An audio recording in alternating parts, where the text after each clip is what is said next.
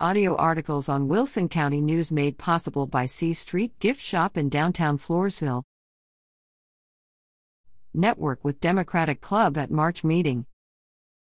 The Wilson County Democratic Club will meet on Thursday, March 16th at 6:30 p.m. in the conference room slash courtroom of the Wilson County Justice Center at 800 10th Street, US 181 in Floresville. Attendees will have an opportunity to network, discuss the upcoming May election, and plan for increased exposure and publicity activities in Wilson County. For more information, contact Club President Pedro de Hoyos at 830 542 0969 or Wilson County Democratic Club at gmail.com.